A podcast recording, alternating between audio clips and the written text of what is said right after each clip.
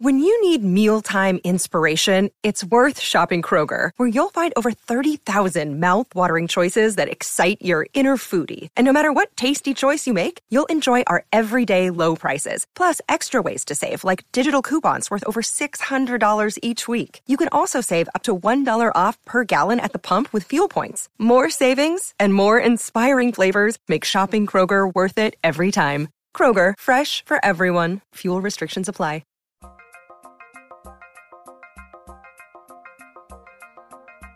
It's Light the Tower, your daily look around the world of sports. With Hall of Fame broadcaster and voice of the Texas Longhorns, Craig Way. And Horns 24 7 insider, Jeff Howe. On your live, local, and independent home for sports talk in Austin, The Horn. And the pitch to Campbell swings here and sends a ball well. This one out to deep right center field, and it is gone. Say goodnight to it over the right field wall. Dylan Campbell extends his hitting streak to 30 games, and what a way to do it! An opposite field two-run homer to put Texas in front 2 0 stretch down from Ross. Here's the pitch. Swung on, and that's hit down the right field line, and that is going to be over the head of the right fielder, Shimashita. One run scores as Carlson scores. O'Dowd had to hold up. He stops at third. How about an opposite field RBI double from Jalen Flores to tie the score at three? Two balls, no strikes to count. The 2 0, and that's lined in the right field, a base hit. One run scores. Campbell being waved to the plate. He will score. So both Peyton Powell and Dylan Campbell score on Porter Brown's two RBI single to right, and the Longhorns now lead it six to three. Here's the pitch here. Kennedy swings and puts a charge into this one. Back to deep left center field. You can say goodnight to it. Kennedy with his third home run of this series. Apo Taco on the two-run blast, and it's eight to three Texas. Here's the 2-1 to Campbell. Swings here, and it's a hard hit ground ball, and it's past the shortstop, Theo Hardy. In the score from third is Jalen Flores, and it's 9 3 Texas. Guillemette swings and puts a charge in one. Out to deep left center field. Back to the warning track, and it's off the wall. One run scores. Campbell will stop at third. Guillemette with an RBI double. And the Longhorns now lead 10 3.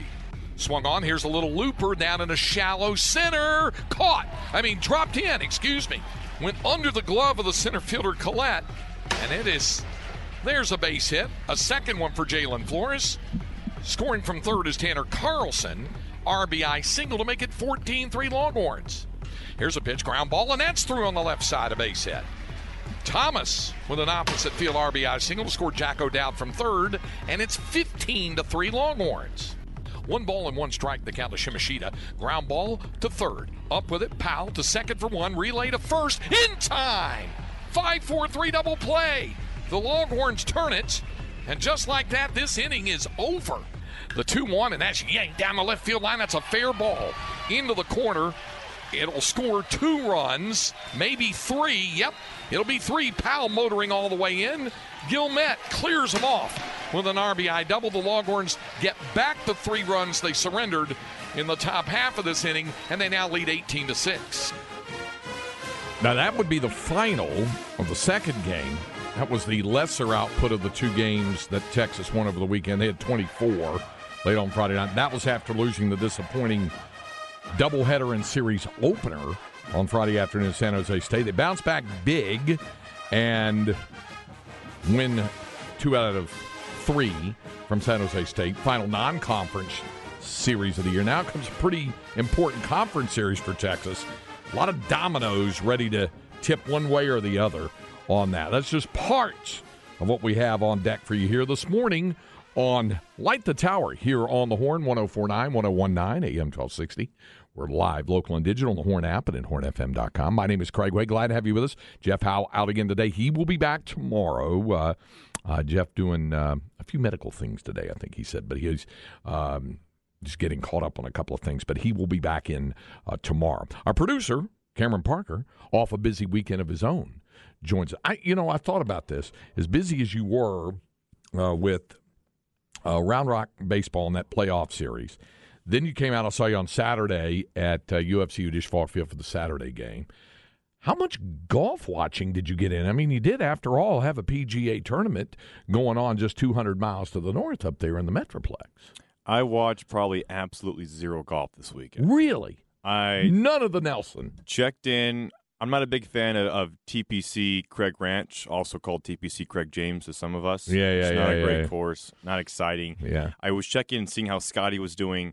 Kind of fell, up didn't really fall apart. Just didn't do anything in the back nine. Jason Day, great story to see Jason Day come back. But with the PGA this week, I figured, okay, let me just um, replenish all my golf watching. Look at you clearing the palate a little Yeah. bit, huh? Before you get ready for the PGA Championship. Um, uh, I, I agree with you uh, there, and I haven't I haven't played golf at Craig Ranch. I don't know. Some say, hey, you know, the name. I haven't played a round of golf there, um, but the people that I trust and visit with in the Dallas Fort Worth area said it was it was just too easy target golf there. Yeah. You know, I think golf fans really they want to see a challenging course, but they don't want to see one that just is absolutely unfair and completely punitive, like some U.S. Open courses can be from time to time. But um, that was one, and you know, and it comes off the the one down. Uh, what was it, Trinity National? What was the one down there on the Trinity River? Yeah. where they played, and that that one was not well received. And part of that was everybody got so used to it being at the Four Seasons Resort and Yep. Club TPC, and it was wonderful there. It was awesome. It was even for old schoolers who go back pre eighty two, I guess, or pre eighty three, uh, when it was at uh, Preston Trail. When it was there in the uh, starting in the late '60s, throughout the '70s into the early '80s, that was a great place to have it. Uh, but uh, but but it it really established itself at Four Seasons Resort and Club TPC course, and it's it's a shame that it isn't there anymore. Yeah. But uh, but hey, congratulations to Jason Day. Yeah. Wins for the first time in five years on the tour, and and it leads right into the one major that he has won Yeah. When he won uh, back in 2015. Over Jordan Spieth. Yeah, the PGA. So we'll see how that goes as they go to Oak Hill and Rochester, which is going to play a little bit differently from folks at at this time of year as opposed to in, in the summer for a U.S. Open or in August uh, for a PGA where they've had it. But it's a great golf course. So Yeah, a few that players have talked about it today, and they say it's going to play long like Winged Foot, and it's a great course if you can carry the ball 320 yards. Mm-hmm. Yeah. So it's going to be a looks like a bomber's paradise if you're thinking about putting some money down. Maybe that'll help Scottie Scheffler, Cameron Mm-hmm. Young, uh, Jon Rahm, guys like that. So Yeah, yeah. It'll, uh, so we'll keep an eye on that. Thank you, Ice Cream Main. Trinity Forest Yes. was the name of that uh, uh, golf course down there where uh, it didn't uh, it wound up not going, uh, you know, uh, so well for them as well, and they moved it out of there. Okay, uh, we've got a we got a busy day. Uh, we do have a Longhorn notebook coming up the bottom of the hour. You're going to hear from David Pierce. You're going to hear from Tanner Witt. Uh, his third start since coming back, and much better than the other two. wasn't perfect by any stretch, but much better. So we'll have that. Uh, we do have Inconceivable later on this hour. Also, coming up uh, next hour, uh, a uh, we'll have a Flex 30 update, and it's going to be an extended uh, Flex 30 update a little bit for a couple of reasons. One, we'll get you completely caught up on the baseball and softball playoffs for the area's teams. Also, in addition to getting you caught up uh, on the baseball and softball playoffs, uh, had a brief conversation last night with our good friend Jamal Fenner, who, of course, had had so much success as head coach at LBJ, and now, of course, is the director of high school relations for uh, for uh, Sark for the Texas football program. Had a brief visit with him last night at the National Football Foundation and College Football Hall of Fame uh, high school scholar athlete banquet. A great event last night, and and we'll recap that as well. So we'll have a little bit of an extended one there, as well as uh, it being our second hour uh, Longhorn Notebook as well. So we'll do all that. But I wanted to do this uh, with the uh, start that the Rangers have been off to, and the Andrews and the Astros trying to fight their way through it, and some of the other things. Uh, we we normally uh, every week have the opportunity to visit with Gene Watson, uh, assistant general manager of the Kansas City Royals, to talk big, big league baseball. And uh, it wasn't going to work for us to do it late last week. So I asked Gene if he'd come on this morning. He was gracious enough to do it because he got to get on a plane in a little while. But he joins us right now on the Vaqueros Cafe and Cantina hotline. So I wanted to get to that. Gino, I appreciate the time. Uh, are you, you in the airport uh, a little bit away from boarding? Is that the deal? I am, and this is this is kind of new for me. Bush Intercontinental is not Austin Bergstrom, so this is kind of a new world for me that I'm I'm engaging in right now. So, you know, you know what we used to uh, always call it, Gino. We used to call it uh, intergalactic because you had to be in another galaxy to find the airport, practically. Man, alive! it is a haul. it is a haul. But but from your new digs over your, where you're living over that way, I, I would imagine it's closer than going to Hobby, isn't it? It is, yeah, by about thirty minutes. So. Okay, okay. But um, um, it's, it's it's adjusting the the flights out on Monday mornings and the flights out on Sunday nights. So, but we're making the most of it. I got you. Okay, there's a couple of things I wanted to get to. Uh, one, uh, I want to I want to uh, get your take on, on, the Rangers because they continue to play good baseball and uh, come off that weekend series. Oakland had the big, the huge rally late. Here they are, ten above five hundred. They got a four game edge on the Astros. Let me get your take first of all on Rangers and Astros, and then I want to ask you some other some other topical questions as it relates to MLB. First of all, your your take on what you've seen to this point for both the Rangers, who by the way opened a big series against the Braves tonight in Arlington. But uh, how about your thoughts on Rangers and Astros? Well, that is actually where I'm headed. I'm headed to Arlington to pick up the uh, Rangers versus the uh, Braves and Rockies, and so I'll get my first live look at them throughout the season. But I, I think it it goes without saying that the biggest thing that you you've seen from the Texas Rangers is just the sense of urgency that Chris Young has created. It started from day one in spring training. Uh, you know, he's been a part of World Championship teams, organizations, and you know he looked at this roster and uh, and being able to add Bruce Bochy, he was not going to make any excuses or bones about the fact that he believed this is a World Series caliber team. Uh, they are incredible offensively. I mean, they lead Major League Baseball in all of offense. They put up runs every night. They've had a few bumps in the road medically with their pitching, which they, they certainly hope to uh, get get right here in the next in the coming weeks. Everybody in baseball is in search of bullpen, including them, and so that tactical move of what they can add uh, to this bullpen and winning games late in October is going to be big for them. But the biggest asset they have is they have a very good minor league system. They have a very good upper level minor league system. And so they're going to be able to play off of that with any kind of needs internally and also if they need to go out and make some trades. But uh, the biggest thing for me is the, the sense of urgency that Chris Young has created within the organization and Bruce Bochy has uh, played out that vision. Okay, uh, it's it's funny looking at uh, MLB's website. They talk about you know they have a uh, power rankings, and the Rangers have cracked the top five in, in the power rankings. There, uh, the Astros sit at number ten. They're four games back. Of course, we know about the injuries they've had as well. Uh, how about your thoughts on on where the Astros are?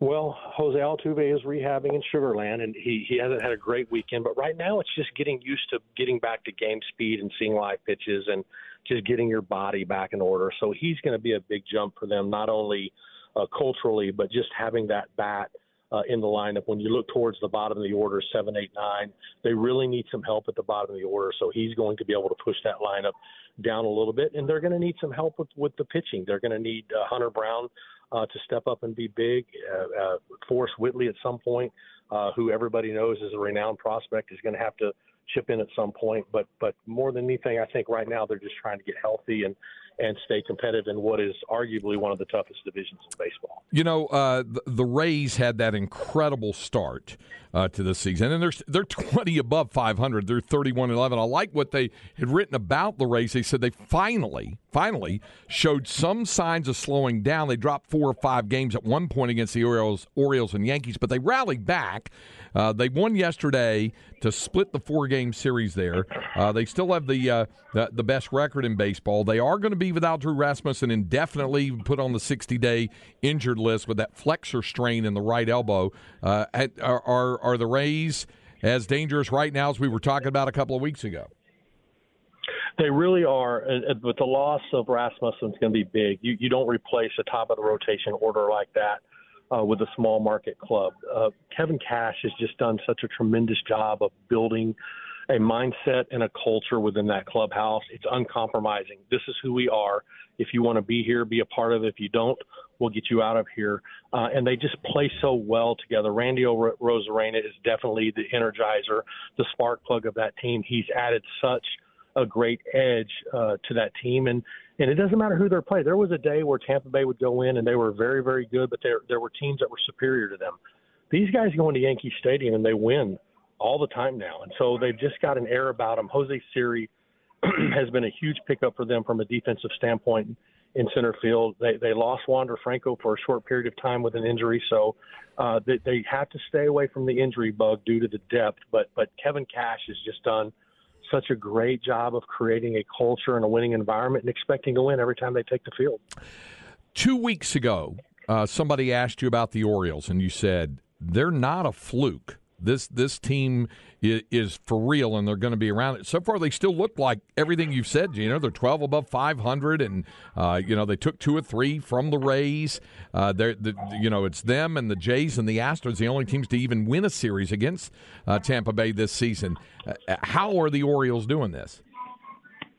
They've they've really. I mean, Mike Elias has done a great job of emulating the model that the, he put place in. Um, in Houston uh, under Jeff Luhnow. He was the scouting director for the Astros during that time, and so he knew what the blueprint of selecting talent was, and he's executed that in Baltimore. Um, they've got a you know one of the best center fielders in the game in Cedric Mullins. They play extremely well to go together. They're a balance of defense and power. Um, they're going to need some help on the mound. Kyle Gibson was a great pickup for them. They've got some young pitchers in Kyle Bradish and Tyler Wells uh, and Dean Kremer, but they're going to need some help, and they've got a great deal of upper level pitch uh, hitting prospects when you talk about Colton Cowser and Gunnar Henderson, uh, Jordan Westburg. So it may be a point where they take one of these young position players and flip one of these pitching uh, position players to add some pitching depth to that rotation. But they they've certainly got one of the more young, talented teams in all of the game right now. Talking Major League Baseball with Gene Watson, assistant GM of the Kansas City Royals here on Light the Tower on the Horn. Okay, Gino, we've we've talked about the the ones who are playing well. I've I've got to ask you a couple of uh, other things. Uh, one collective team question and the other about some individuals. But I'm going to start with the collective, and it's just absolutely uh, mind blowing to me, unfathomable to consider how bad the Padres are offensively right now. Worst offensive team in the National League, and I think second only to the anemic A's, who have only won nine ball games in terms of their offense. I think they're batting 224 is a team, something like that. They got shut out yesterday, and it's not just the Dodgers are playing well and they're they're doing well, and, and, and as a Dodger fan, I'm going to give them their due anyway. But but beyond that, when I look at that lineup, and and you see Fernando Tatis Jr and Manny Machado and Juan Soto and Xander Bogaerts, that team, and nobody is hitting regularly. What in the world is is the deal? Can anybody figure out what's wrong with the Padres right now? Well, Craig, I've lived this, and you've witnessed it. When you think back to those early '90s teams of Julio Franco and Rafael Palmeiro yeah. and Juan Gonzalez and Ruben Sierra and Pudge Rodriguez, and so much talent up and down the lineup. This is a very similar situation where you've got a bunch of ultra talented hitters that are kind of all alpha players. And I think everybody's just kind of waiting to sit around and say, okay, who's going to take the ship? Who's going to who's going to step up and lead this? And everybody believed that Fernando Tatis Jr.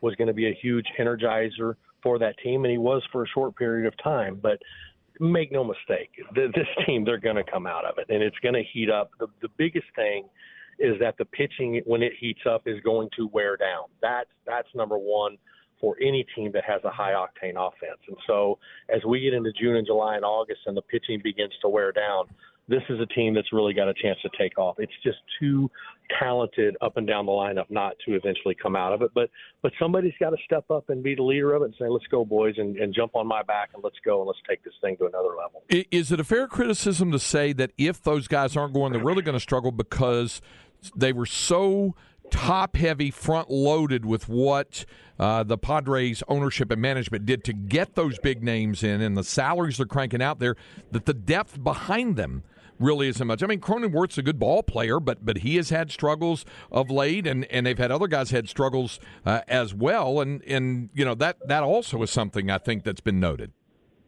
No question, and guys like Jake Cronenworth, guys like Sung Kim, guys like Trent Grisham have to be the complementary players that they're capable of being. Austin Nola, everybody knows, is a defense over offense player, but they have to contribute when those opportunities come up because you've got so many good rotations, especially in that division, that divisions will just manipulate their way through the order and take their chances on certain guys. Uh, and so the complementary players in this type of situation have to step up and contribute it in the big in the big moments of a game where they have a chance to win the game. All right, there's one other uh, an individual question I want to ask you about here because they, they, these are some staggering numbers. This was something that was on uh, MLB Network uh, over the weekend, and they had a graphic up that said highest paid active starting pitchers, highest paid active starters. This is the uh, with season statistics. Uh, Max Scherzer $43.3 million, and Justin Verlander, Uh, $43.3 million. Both of them, $43,300,000. Scherzer's made five starts. Verlander's made two starts.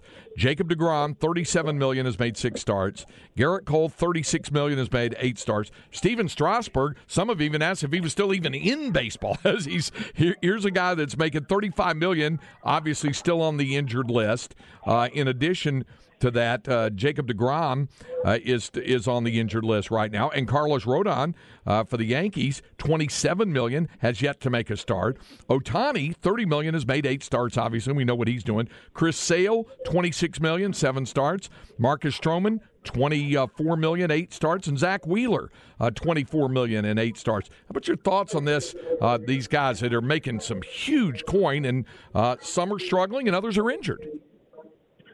Yeah, and you know, it, it, that's the that's the you just named number one starters up and down, and and when you have that type of talent, the talent is based on track record. The payday is based on track record. It's not based on the future, and uh, we've just got so much power and velocity in this game that injuries with the new pitch clock, with pitch shape, with pitch design, uh, with everything that's going on in, in the pitching world right now uh, you've got uh, guys that are high velocity arms that are breaking. And n- when they break, not only because of what you paid for the investment, uh, you have to be super cautious, especially this time of year, because the end game is to have them healthy in August, September, and October when when the big games are on the line and you're trying to win a world championship. So there's a level of caution uh, when you rehab these guys and bring them back, but but you're talking about truly the the one percent of the game that have had great performance, and they've earned the contracts that they've they've earned, but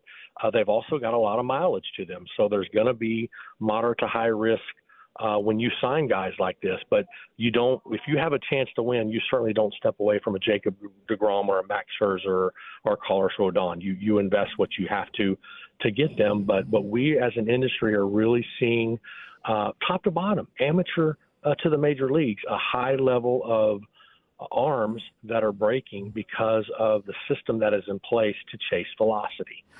Um, and this is something that is, is near and dear to my heart. My son pitched seven years professionally, uh, ended his career with a labrum surgery, had Tommy John his freshman year at Kansas. And so the pitching health uh, mantra has kind of been dear to me for a long time. And uh, as an industry, we pay more and we're getting less than we did back when you look at the Bert Blylevens and the Nolan Ryans and guys like that. So, as an industry, it's something that we really have to pay attention to and try to address and just fix over the long haul from top to bottom. Well, it's a good point because uh, anybody around here has seen the process that Tanner Witt is going through, and he just had his third start since coming back 13 months ago from TJ surgery, and the first two starts only two thirds of an inning. They were very, very cautious, and then they were again. He went three innings, but but he only threw 40 pitches and had two one two three innings. Had one inning where he walked a guy, gave up a hit, and then gave up a wind blown three run homer. But he felt better. We're going to hear from him uh, coming up in a little bit uh, from our post game conversation the other day. So I mean that's all part of the process, even down at the collegiate level, of people are minding their p's and q's. And I know David Pierce and uh, and and Woody Williams and everybody is being very very cautious with Tanner Witt if, if they're doing that in that long term effort to make sure the guy gets back healthy. And it's a tough spot because Tanner wants to win and he wants to be a part of this team and he wants to help this team not only get to Omaha but win in Omaha. But but th- this doesn't happen overnight. I lived it. I mean, my son was 10 months post Tommy John and it took him probably another year to get back to just working up and down the mound, uh, fielding your position, holding runners, getting used to uh, the fatigue that comes with pitching deep into games. It's not something that happens overnight.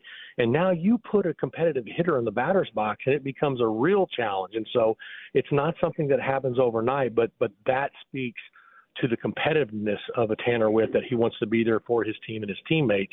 Uh, it's just going to take a little bit of time for him to get just the feel of being back out on the mound and those high adrenaline developmental moments that come with with making a start. It's it's going to take a little bit of time.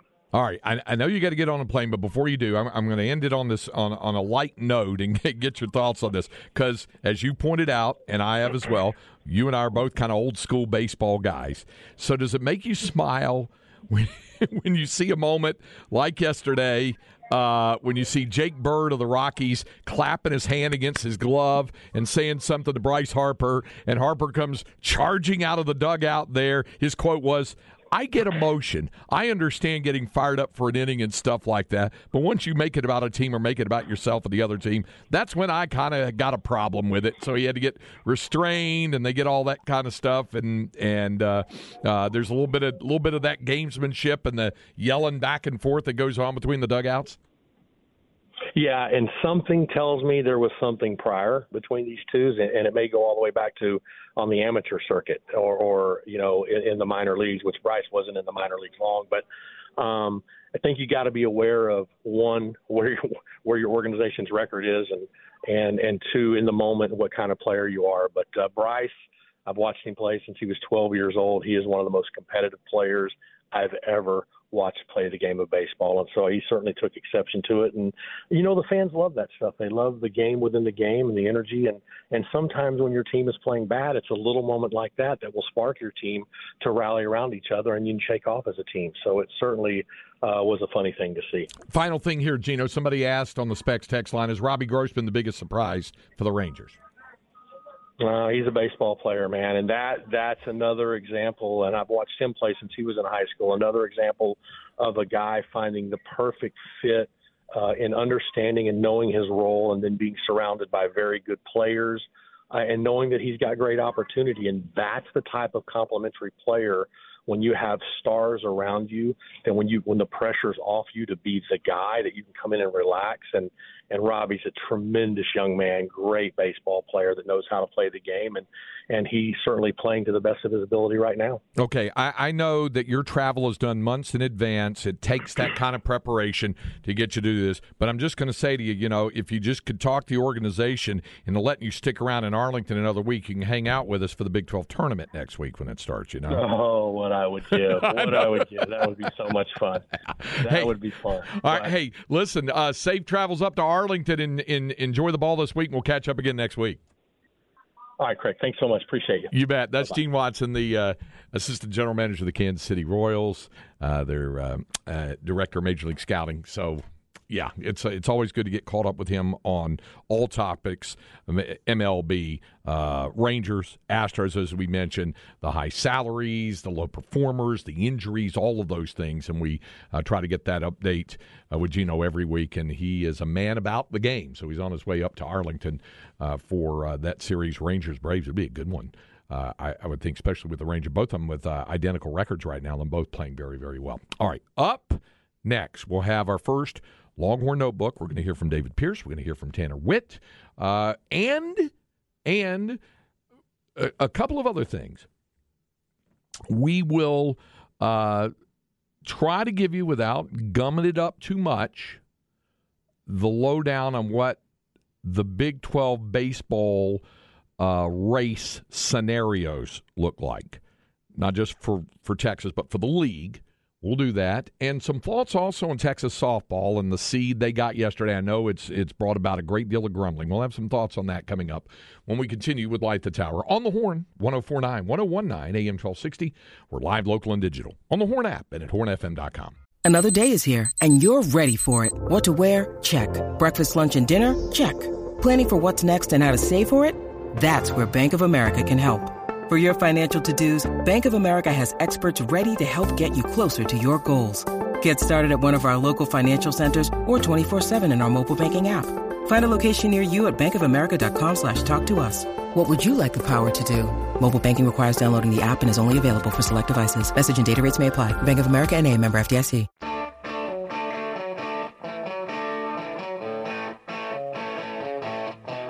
Craig Way and Jeff Howe light the tower.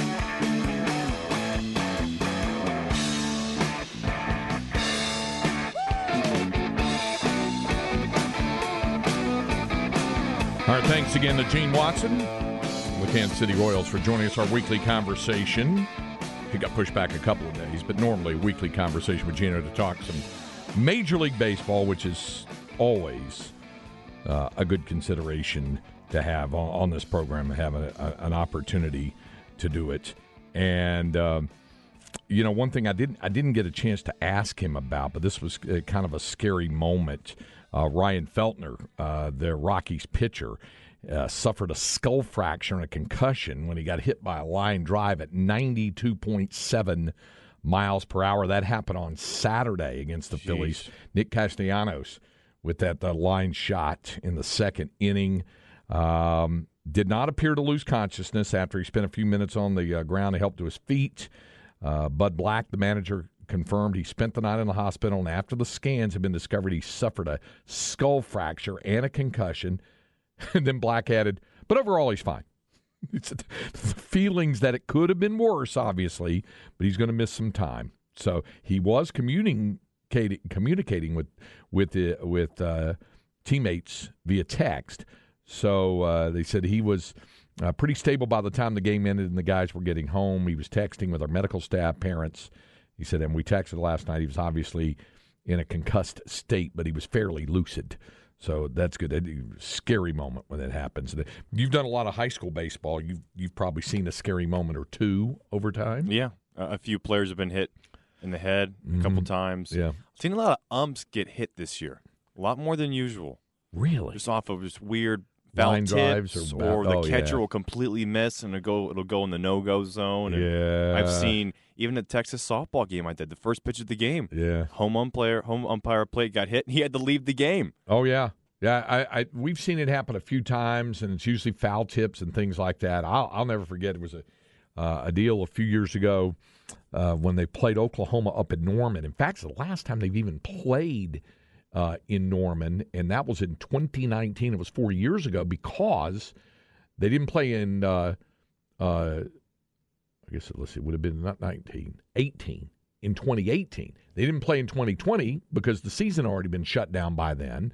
Texas was off to the 14 and three start before the uh, pandemic hit, and and uh, and they shut everything down due to COVID.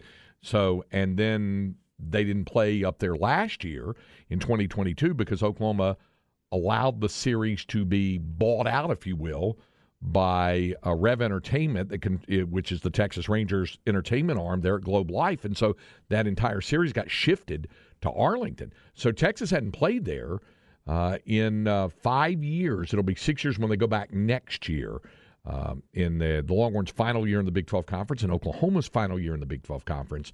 It'll be on the reverse since Oklahoma came here this year. It'll be uh, the Longhorns' term uh, to do this. Now, Grant, now this was unnecessary when you say umps or D backs. Come on now, come on. When that when was uh, last night um, at the uh, National Football Foundation and uh, College Hall of Fame High School Scholar Athlete Banquet uh, great uh, high school football student athletes. Uh, one from uh, each of 31 schools in the area were recognized. And also, the Tex Casson Sportsmanship Award was given out uh, for uh, great sportsmanship by head coach by TASO by the Texas Sports a- Association of Sports Officials, and Wayne Elliott, who we all know, great guy, chapter president, and Wayne uh, uh, presented it presented that award, by the way, to Galen Zimmerman, coach at oh, Dripping wow. Springs, uh, and he said he was completely surprised and made some nice remarks. That he sat down and I saw him after the after it. He goes, "It's one of those deals where you're in a haze." I sat down. I don't even remember anything that I said, so it was good. It was fine. But when I introduced Wayne, I said, "You know, the officials, blah blah blah," and I uh, I said, "So we're going to ask Wayne to come on up here and." You know, get some recognition because it's one of the few times that you guys get, you know, get some nice things said about you. But they they do a great job. Uh, speaking of all of that, it's time now for our Longhorn Notebook. Longhorn Notebook. It's our first hour uh, notebook, and uh, shifting it back to baseball. Uh, where the Longhorns did take the two of three against San Jose State. Uh, if if you missed out on this, they they what they did was had to compress the series because of the threat of a lot of rain. In the final analysis, by the way, there was very little rain that happened. There was some rain before game one on Friday afternoon, which they moved forward to 2 o'clock in anticipation of a lot of heavy rain on uh, Friday night and Saturday and Sunday. And saying Saturday would be almost unplayable and Sunday uh, might be only slightly better. So they moved it to a doubleheader. Game one was played Friday afternoon. There was a little brief shower, uh, that, but that was it, just a little tiny one. Other than that, it was fine. No action was interrupted. Um, the Longhorns probably could have used an interruption in the eighth inning instead of the interruption that was supplied by San Jose State. They rallied with three in the eighth, one in the ninth. There was a, a wild pitch and, a, and an error that contributed to it as well. So San Jose State wins the first game 6 4. In between games, now normally in Big 12 Conference, you have uh, 45 minutes if you're going to play a double header but they wanted to keep the evening contest at its regularly scheduled Friday night time of 6:30. So the first game was at two o'clock, and it got done relatively early. So they had really about an hour and 45 hour, 50 minutes, something in between time. So it ends, and uh, and it was just like a steam bath because even though it wasn't raining that much, it was unbelievably humid and, and muggy and all that sort of stuff. So after a little while, giving the guys a chance to cool off and, and change uniform and all that kind of stuff. Stay, same thing with the coaches. I go down to the uh, clubhouse to visit with uh, Coach Pierce uh, because we do a pregame you know interview. We do a pregame uh, visit with uh, Coach Pierce. And at the time, coming off that loss, I asked him. I said, "There's a little more t- separation time." In between, he, talked about how disappointing it was for the game to get away the way that it did in the eighth inning. But not only that, he said the fact that the team, the ball club, left runners stranded was really not good, and several times. So uh, I asked him, I said, You've got more time in between games here. Does anything change in terms of the prep or how it's viewed or what you say to the team or what they do? And he said, You know, they're going to have to figure that out. He said that on the interview. They're going to have to figure out there's some things that they have got to get straight. Coaches can only do and say so much. They've got to figure out. And they did. And they went about it and they attacked right from the start and they they uh, scored the most runs a Texas team has scored in uh, 18 years. I think two, 2005 the last time they scored 24 runs.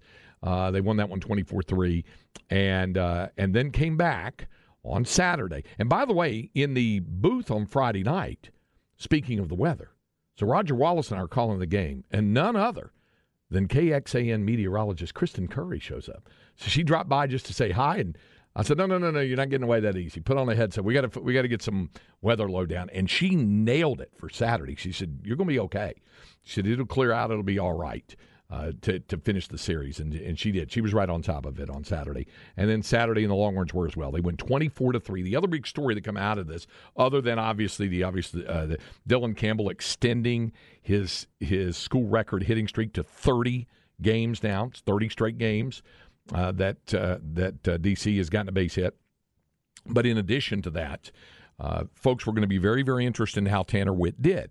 So Witt went three innings. He had two, one, two, three innings, the first and the third. And the second, he gave up a hit and a walk, and then that uh, home run that got just beyond Campbell's reach. But it was a home run over the right field wall, so he did give up those three. It was a designated start, which you can do a non conference play, designate him eligible for the decision. So uh, he ends up picking up the win because Longhorns turned around and just bashed uh, Spartan pitching after that. They went 18 to 6. So that was part of the conversation, but it was about the resiliency of the team bouncing back after that first loss to win handily in the second game of the doubleheader, then take the series. Second week in a row, the Longhorns had dropped the first game of a series, then won the series. They did it at Kansas the week before. They not had to deal with that or do that all season.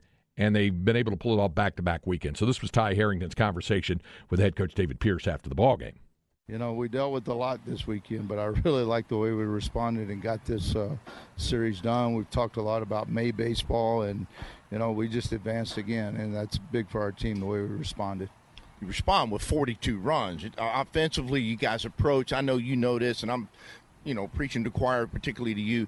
You guys came out early with your offensive approach. Everything was middle away. Your offense was really locked in, lasered in they were not going to be denied today. No, their lefty is down angled 93 94 in the first, and we got after him, and, you know, he's been good for them, and it got to their bullpen early. But so proud of just their ability to go in there, get their work done, and have the right intent at home plate. And you know, this team's still growing. We're still trying to get better, and the growth of getting beat on game in game one and to respond like that, it's big for us. And we need to be in this these adverse situations. You know.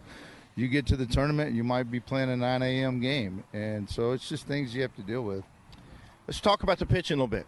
Tanner Witt goes back out there, three innings today. Got to put those spikes in the dirt for three innings today, which is important to that young man because he loves, as you know, he loves being out there. Travis comes in behind him. Talk to us a little bit about the pitching today. Yeah, it's pretty good piggyback. I mean, uh, I guess Tanner's our opener now, but I'll say this: uh, I thought he had real, real good command of, of, of his curveball and changeup, and fastball started getting that down angle.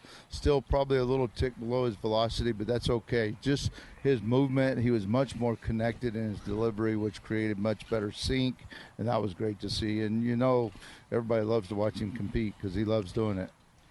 Let's talk timing now, because you, you guys still in this to, to, win a possible regular season championship moving forward. You got a big week coming up next week. Talk to us a little bit more about the timing because it changes to Thursday, Friday, Saturday series next week on the last Big 12 conference series of the year. Well, that's when this day becomes advantageous as well to get that extra day of rest and kind of keep a regular schedule. Uh, there's no midweek, uh, so tomorrow we'll we're taking tomorrow off. We'll sit around and watch other games and root for certain people, and uh, just put ourselves in a position, hopefully, to have opportunity and go in, get ready for um, a really good West Virginia team. So see what happens.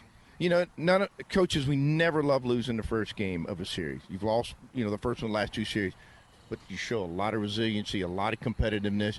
You got to moving forward, as you refer to it, May baseball. You got to love that about your team right now. I do. I really do. I like the way um, they felt after getting beat. I liked the way that they responded.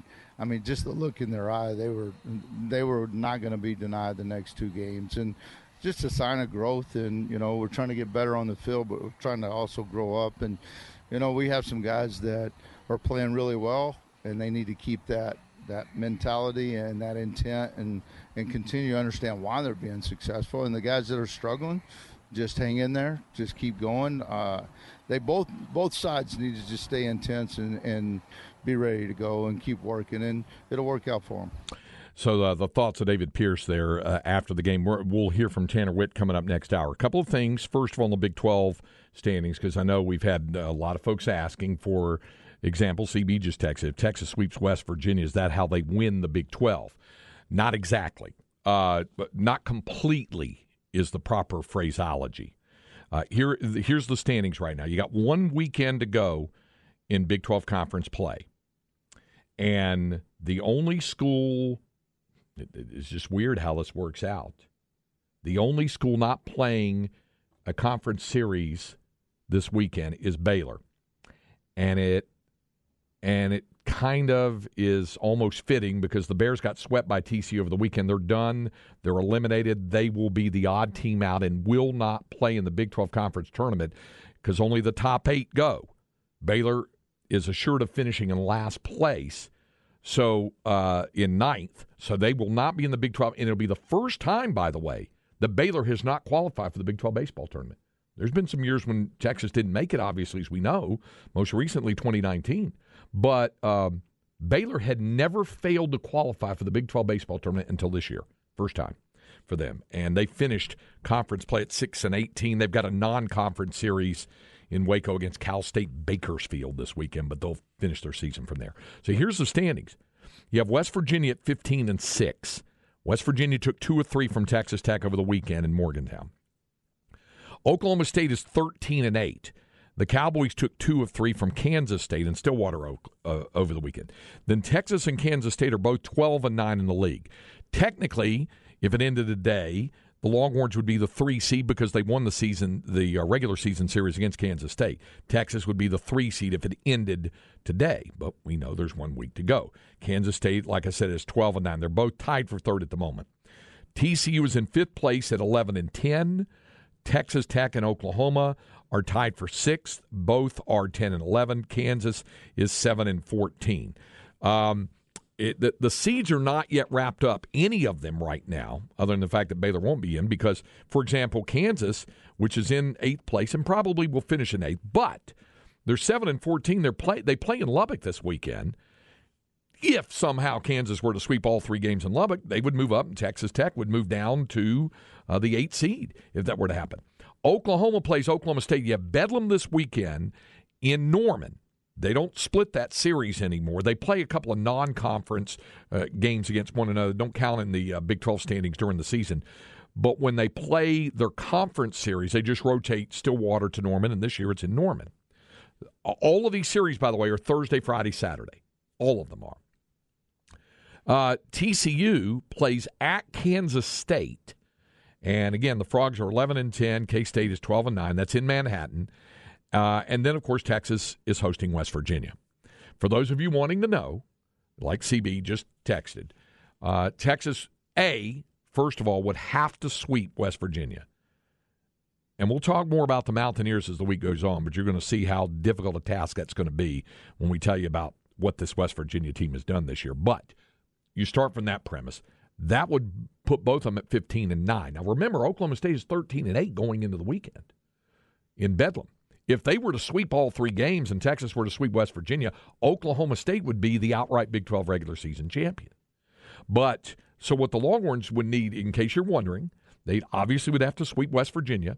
Oklahoma State would have to lose one game uh, to Oklahoma to force a three-way tie there at 15 and 9 and if Kansas State were to sweep TCU they too would be 15 and 9 there would be a four-way tie for first in that four way tie, yeah, I believe Oklahoma State draws the one seed in Texas the two. In a three way tie with West Virginia, Oklahoma State, and Texas, the Longhorns would draw the one seed based on the better head to head record. They all would have won a series against one another, but Texas would have the only sweep in that. So the odds are very, very long. The the the key to that whole deal is just playing well against a, a team that's really good and has a high RPI and can help Texas in terms of the regional uh, projections and the regional consideration for that. So you're a Texas fan, Craig. Basically, you're rooting for absolute chaos. I, that's what week. you have to have. Okay. It basically has to come down. Now, this has happened before, not quite on this level, but there was some chaos, I guess, in 2018 when uh, Oklahoma State uh, uh, wound up sweeping Tech, and the Longhorns got their sweep uh, against TCU and wound up winning the uh, conference title on the last day of the season. I mean, chaos has happened before, but this would be quad level chaos because you had West Virginia, Oklahoma State, Texas, and Kansas State. So the best thing and most important thing, and David Pierce will say, is they got to take care of business and go out and do what they have to do. Now, before we get to the break, uh, Texas softball. Uh, the, the Longhorns reached the final of the Big 12 Conference tournament. They lost pretty handily to Oklahoma 6 1 in that conference tournament championship. Texas finished outright second in the Big 12 and they uh, were the number two seed there in the tournament and got to the final. And they had better RPI numbers than, say, Oklahoma State. They swept Oklahoma State during the course of the season. So there was a lot of grumbling. And if you saw the camera shots last night on the local news that uh, that came from the ESPN uh, selection announcement, there were a lot of unhappy Longhorns there to see that Texas only, quote unquote, only drew the number 13 seed. So what that means is Texas will be at home this week at McCombs Friday afternoon against Seton Hall, the Big East champ. They play them at four o'clock. Then Texas State got in as an at-large. That was good to see. They play A and M at 6:30. So it's a challenging regional for Texas. And then if they win that, and if the seeds hold the form, they'd have to go to Knoxville to play Tennessee. So a lot of people really upset about this and saying they, they deserved a higher seed. And I do think they did deserve a higher seed. I am not surprised at all. And, and listening to Andrew Haynes as well, he said uh, unless Texas won the Big 12 tournament title, odds are they were not going to be a top eight. And, and I think the other thing that bothers people is that Oklahoma State wound up being a six seed on that. But also hearing Mike White talk about it, he said he thought the team fell about where he thought he said 11, 12, 13. So for all the folks who are saying they, you know, they got hosed, they this, they that, they didn't, they they, uh, they weren't given a good deal by the NCAA. There are numbers to back up those claims. I'm not disputing that at all. Um, I'm just kind of deferring back to what Mike White said based on. Here's the other thing: you can't get swept in the final weekend of the regular season against a Big 12 also ran in Baylor that got knocked out in the first round. That hurt. So I think all of that added into the tournament selection committee's mindset when they did that. All right, coming up, we've got Inconceivable, and we'll get hour number two underway. Uh, we'll hear from Tanner Witt next hour. We've got a lot to get to when we continue with Light the Tower on the Horn, 1049, 1019 AM 1260, live, local, and digital on the Horn app and at hornfm.com. Light the Tower. Inconceivable. Inconceivable. Inconceivable. Inconceivable. You keep using the word. I don't think it means what you think it means. Here's what it means on a Monday morning. Okay, so it's a Monday morning, which means we're coming off the weekend, right? Uh, Cam, you are a, uh man of very uh, varied, if not also eclectic, musical tastes. Do you like the work of the Weeknd? Yeah. Okay. Yeah, I do. Do you know that the Weeknd is no more? And I don't mean he's passed away. He hasn't. Have you heard about this? No. Uh, of course, the Weeknd is from Canada, and uh, he has reverted to his birth name on social media. Abel, right? Uh, that's right. Uh, so Abel Makkonen, is it Tesfaye? Sure. All right. Uh, he said he wants to officially be known online by his real name. Uh, on, today, his Twitter and Instagram accounts had updated to display his birth name rather than his artistic name. And the plan is a part of a, the change is part of a wider plan to, in his words, quote, kill the Weeknd is what uh, told W Magazine in an interview that was published last week. He said, It's getting to a place in time where I'm getting ready to close the Weeknd chapter. I'll still make music, maybe as Abel, maybe as the Weeknd, but I still want to kill the Weeknd. And I will. Eventually, I'm definitely trying to shed that skin and be reborn. And he said his upcoming album might be the final album he ever does as the Weeknd. So I'm curious. It's like a PR publicity thing, just to drive up more album sales. the artist formerly known as The Weeknd. Yeah, I- yeah. I There- there's a few musical acts that have done that, right? Solo Yeah. guys who they've kind of gone away from their name. Right. Chance the Rapper did that. With he changed he. Donnie Trumpet, I believe. Yeah. Yeah, absolutely. Uh, a couple of uh, sports related things. Um, I heard Aaron and Bucky talking about this morning. I had it uh, nailed down as well. It's a, it's a pretty interesting story. Um, they were talking about pickleball. Now, have you played pickleball I have. before? Okay, what do you think of it? I think it's good cardio. Okay, yeah. I, I do enjoy it with the right people because you don't you don't have to. It's on like tennis where you can just show up and play with your beer in your hand. Yeah, right. It's kind of a what a, a, a scaled down version between tennis and badminton and ping pong Yeah, kind of thing, basically. right? Okay. Well, it might be coming to your local mall soon uh, because stores like Bed Bath and Beyond, who are closing down, Old Navy and Saks, uh, Fifth Avenue stores. Uh, these malls are now needing new tenants to fill vacant spaces and draw customers beyond the traditional department store anchors and clothing stores. So, uh, several of these malls, for example, there's one in Connecticut that uh, has taken an empty two story Saks off Fifth retail store in Stamford, Connecticut, and it's going to become one of the largest indoor pickleball venues in the United States. Two levels. So where you used to see men's wear, there's pickleball going on. Where you used to run across appliances or something, there's pickleball. It's happening. Pickleball is a fast rising sport there. So just a couple things. One other uh, sporting note thing. Uh, I know you're fired up as a at least a postseason Stars fan, right? As Yeah. has been unearthed on this. But you got Game Seven tonight. Stars, Kraken uh, at American Airlines Center. Did you? I I know you're a big Stars postseason fan. Are you a postseason hockey fan overall? I'll, I'll keep in touch All with right. the other teams. All right. Did you keep in touch with what happened with Edmonton and Vegas last night? Not last night. Okay, they had game six, and it did not start until nine o'clock. Now it was in Mountain Time because it was in Edmonton. yeah, that's right. But Ended at like midnight yeah, our time, right? yeah. So there were people that were angry about that, certainly mad about that. But apparently, what they were really mad about is the game started on ESPN two, while ESPN was finishing up a nine one Cardinals win over the Red Sox on Sunday baseball. So yeah, a lot of people tweeting in on that. Uh, that uh, also the NHL asked ESPN to move baseball to ESPN two when it got nine one and started thing, and ESPN said no, we're not doing it. Is that a contract thing? You think? Or Uh, I, I think they probably could have. I don't know. Yeah. Uh, and somebody tweeted, just so everyone is aware, E ESPN2 aired the Road to the Women's College World Series. That was the selection show. Cornhole and X Games Japan, while ESPN aired a 9 1 baseball game. And that and that baseball game is why this elimination game started on E ESPN2. So, so, so NHL Zone said first you had a 10 p.m. Eastern start time. Then you have the start of the game moved to E ESPN2. Tonight is a disaster and will cause whatever trust hockey fans gained in ESPN to go completely away. Does it mean they're going to stop watching? Of course not. No. Just, you know, not happy about it. And understandably so.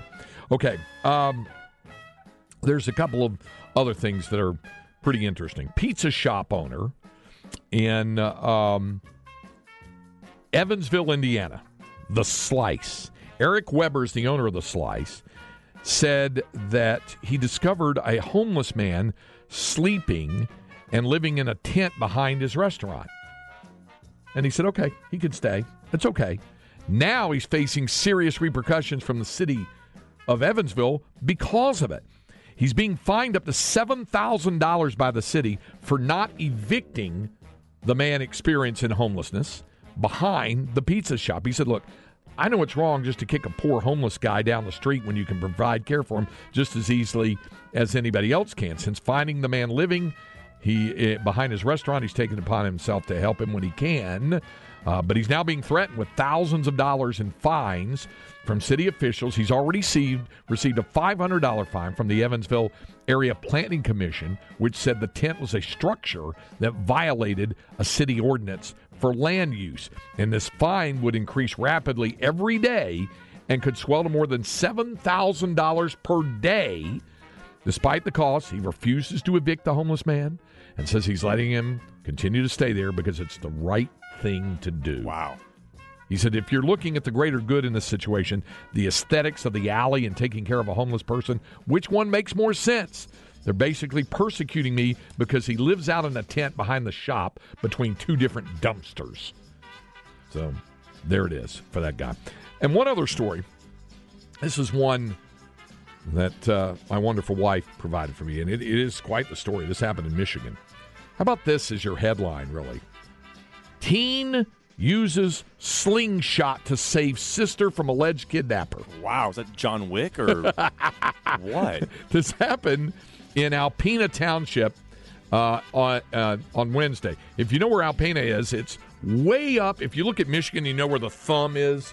So there, it's north of there on Lake Huron, uh, up there. So it's it's way up there a bit.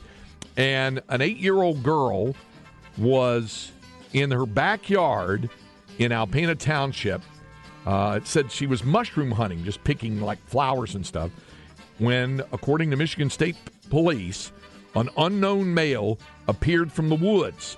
The suspect had come through the woods onto the property and came from behind her, grabbed her like you'd see in the movies, hand over the mouth, arm around the waist, and was t- attempting to pull her into the woods. The girl was able to break free, and as he started to go after her, her 13 year old brother who witnessed the attack had his slingshot, picks up, and nails the dude not once, but twice.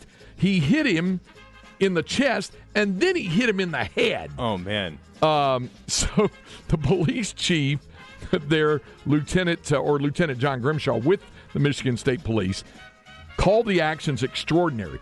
He said he really is the one that I believe saved his sister's life, uh, or either her life or something seriously bad happening to her. The suspect fled the area, but was located by state troopers hiding in a nearby gas station. You know how they recognized him?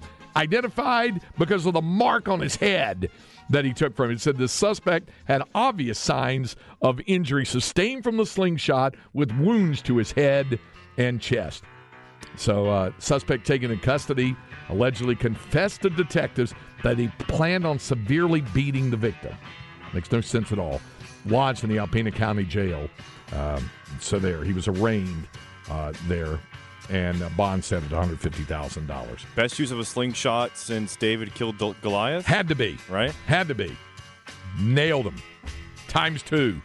Got him in the chest. Got him in the head. Way to go. All right. We're already in hour number two. We've got more to come up. We're going to start off with our uh, Flex 30 update. I know somebody had said, hey, Craig, uh, that said apologies if you've already uh, said it. Have you talked much about the high school? No, we're going to do that. We'll get you caught up on the high school baseball and softball playoffs going on. Also, we're going to hear from Jamal Fenner. We'll do that. Have our second hour Longhorn Notebook. You'll hear from Tanner Witt. Still to come here on Light the Tower on the Horn, 1049, 1019, AM 1260. Live, local, and digital on the Horn app and at hornfm.com.